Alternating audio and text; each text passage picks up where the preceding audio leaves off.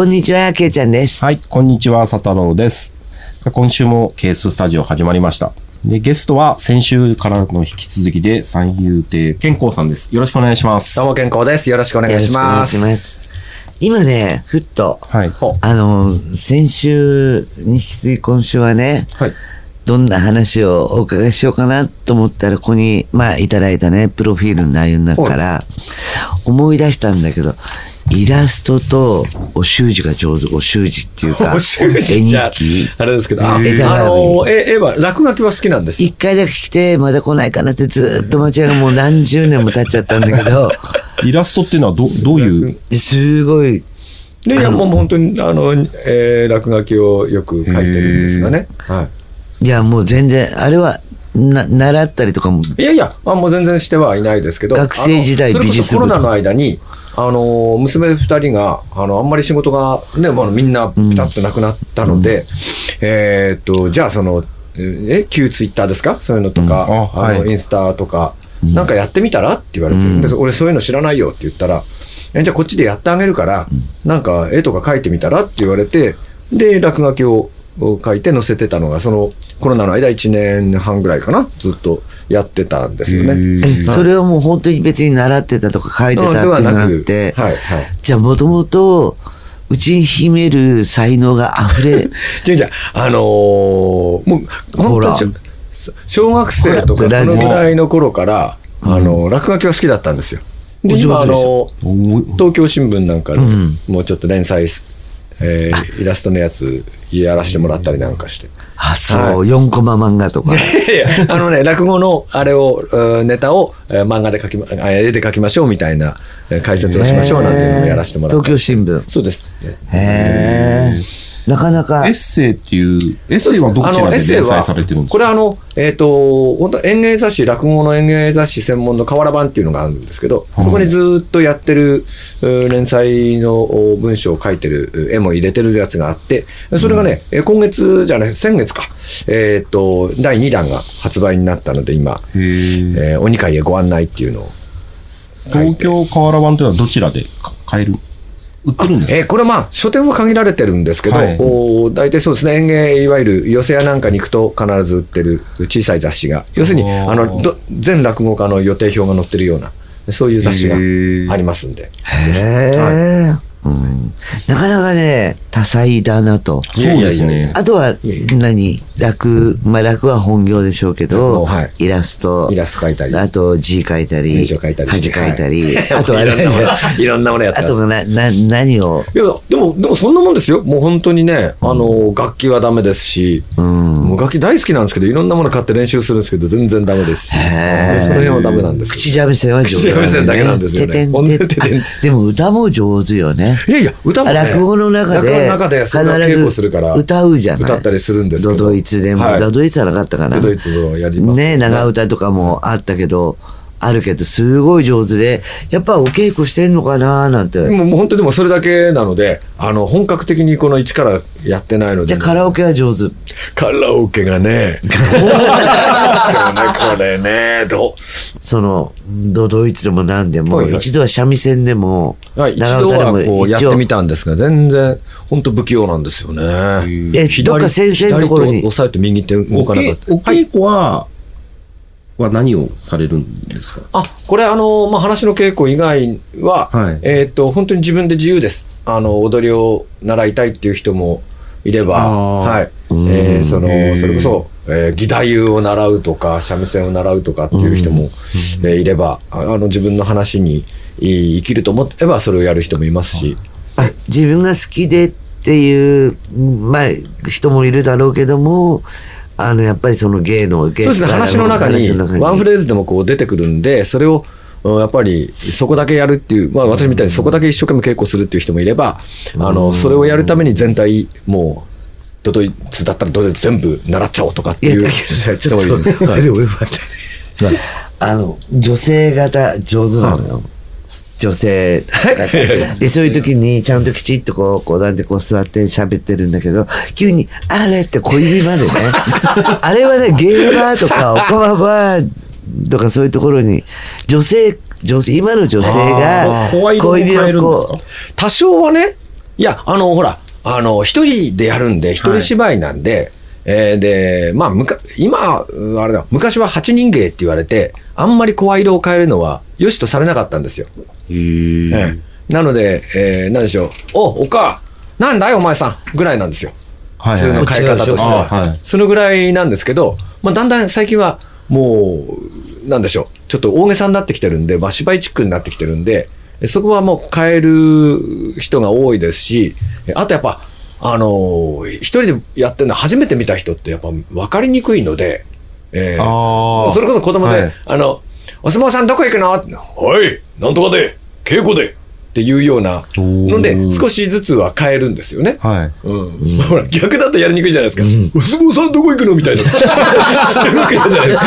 ものすごく頭が混乱するんで、まあ、そこは変えるっていうのは、えーやりますけど、あんまり変えすぎるのは本来は、よくない。あの、よ八人よしと。よしとはされてなかったんですよね。えーまあ、さっきは分かりやすさが、えーちょっと重要になってきてるんで、だけどやっぱ聞いてる身としては、まあ、そういう変えないのが、まあ、もともとの落語家っていう人もいるけども、まあ私みたいに落語に対してのど素人で、にして分かりやすい。うん、分かりやすいですよね。あと、こう話で誰がこうバーッと喋られちゃうと、誰が何を言ってるのか分かんなくなっちゃうから、やっぱりシグナルみたいなもんで、ただ小指をこうやって、こうちょっと立ててみたりとかね、ああいうのはゲーバーとかそういうところで学んでんのかな。これね、あのーね、2丁目あたりのお店なんか行くと、あもうやっぱそういう人たちは本当見るとこ違うんです。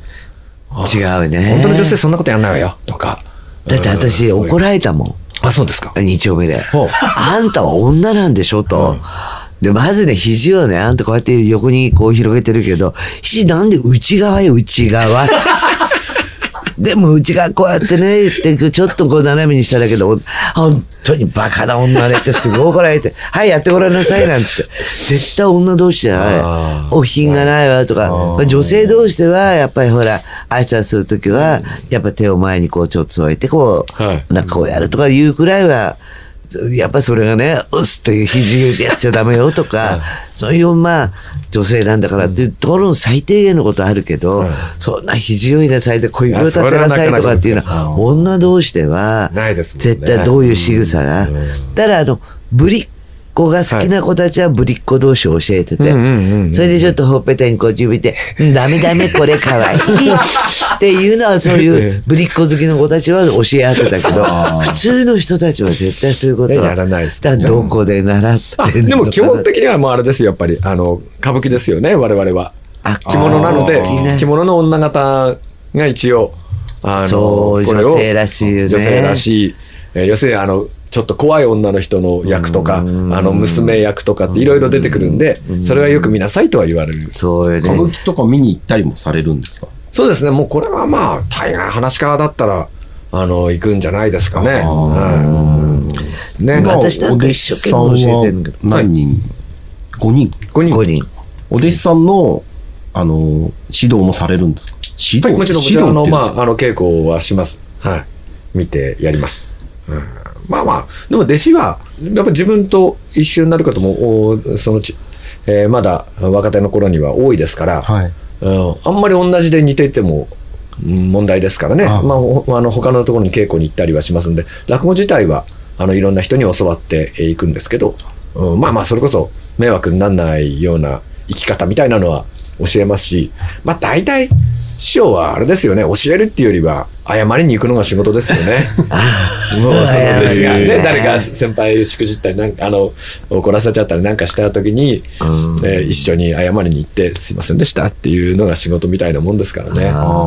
で、その、何？稽古を見るっていうのは、はい。ちゃんと、はい、じゃあこれを今やんなさいって言ってじーっと聞いてる。そうですそうですあの覚えてきましたって言ったらどうぞや目の前でややって。うん。それじゃ面白くないね？とかね。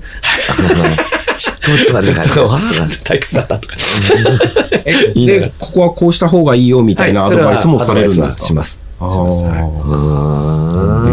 でもだからそれができるかどうかはまた別ですけどもね、うん。そうよね。あと、その、こう、自分の思ってたこの落語と、その弟子が、その、の、そのやり方てか表現の仕方ってね、やっぱまた、全然違いますね。それがいいとか悪いとかっていう問題ではないところも、あ、ありますこいつ面白い表現の仕方あするなっていうところもやっぱり認めうん。つつ、あそっか難しいんですよ。結局自分の芸っていうのは分かんないですからね。そう自分で自分を見るわけじゃないですあよーで一度ショックだったのがあのある落語会で私の先輩の、えー師匠とお二人でやる会二人会っていうのがあって、でうちの弟子が前座でこう出てたんですよ。でこう喋ってて。で私こう袖からこう見てて。もうねあの下手なんですよ。もうえこうなんかいろんなね、あの仕草でも何でももうあなあそこも直したいなここも直したいなと思いながらこうずっと見てたんですよ、そしたらあのその先輩の話が私のところにスーッと来てよそっくりだなお前にって言われたす すんごいショックだったそんなもんなんですよね。そんなもんなんですよ。で、またね、前作だとか、あの、弟子で、まあ、あの、若手でまだ入門して3、4年ぐらいの時は、習ったその師匠にそっくりになるぐらいの方がまだ、あいいんですよね。あそこはある程度の、まあ最初のうちはうんね、そういうう、ん最初のうちはいいんでしょうけどもねって。いうことは健康さんも最初習ったそうですね、もうやっぱそこはそっくりそっくりになる。でそっくりまた不思議と人間ってあるんだね。いいとこって似ないんですよね。大体悪いところが似ちゃうんですよね。癖がこう、きついんでしょうね。そうねでも逆に言うとそういう癖が面白おかしくじゃないですけど、はい見える。面白いです。でもやっぱその人はその人の顔形があって、その人の声だからそれが面白いんですよ。ああ、なるほど。はい。でも、健康さんがそれをやってもはい。違うから、違うから面面白白くない。くない。面白くないし、そこいはやもう悪目立ちしちゃってダメだったりすることが多いわけですよね。だからそこがすごくなかなか難しい。難しい。とこですよね。でもいろんなその落語のはお話がいっぱいあるわけでもう、えーだから昔からこうその中でやっぱりこの手俺苦手だなとかあ、はいはい。あのあんまり好きじゃないとか。私はもうやっぱりその人情話っていうのが苦手ですね。人情話。要するにあの声質も高いですし、うん。どっちかトントンっていっちゃう方なんで、うん。そのじっくり泣かせるような、そういう話はすごくやっててちょっと照れますし、ああ逆にもうそういう話がものすごい得意だけど、あのトントンとそういういくような滑稽な話のが苦手だっていう人もいますし、うん。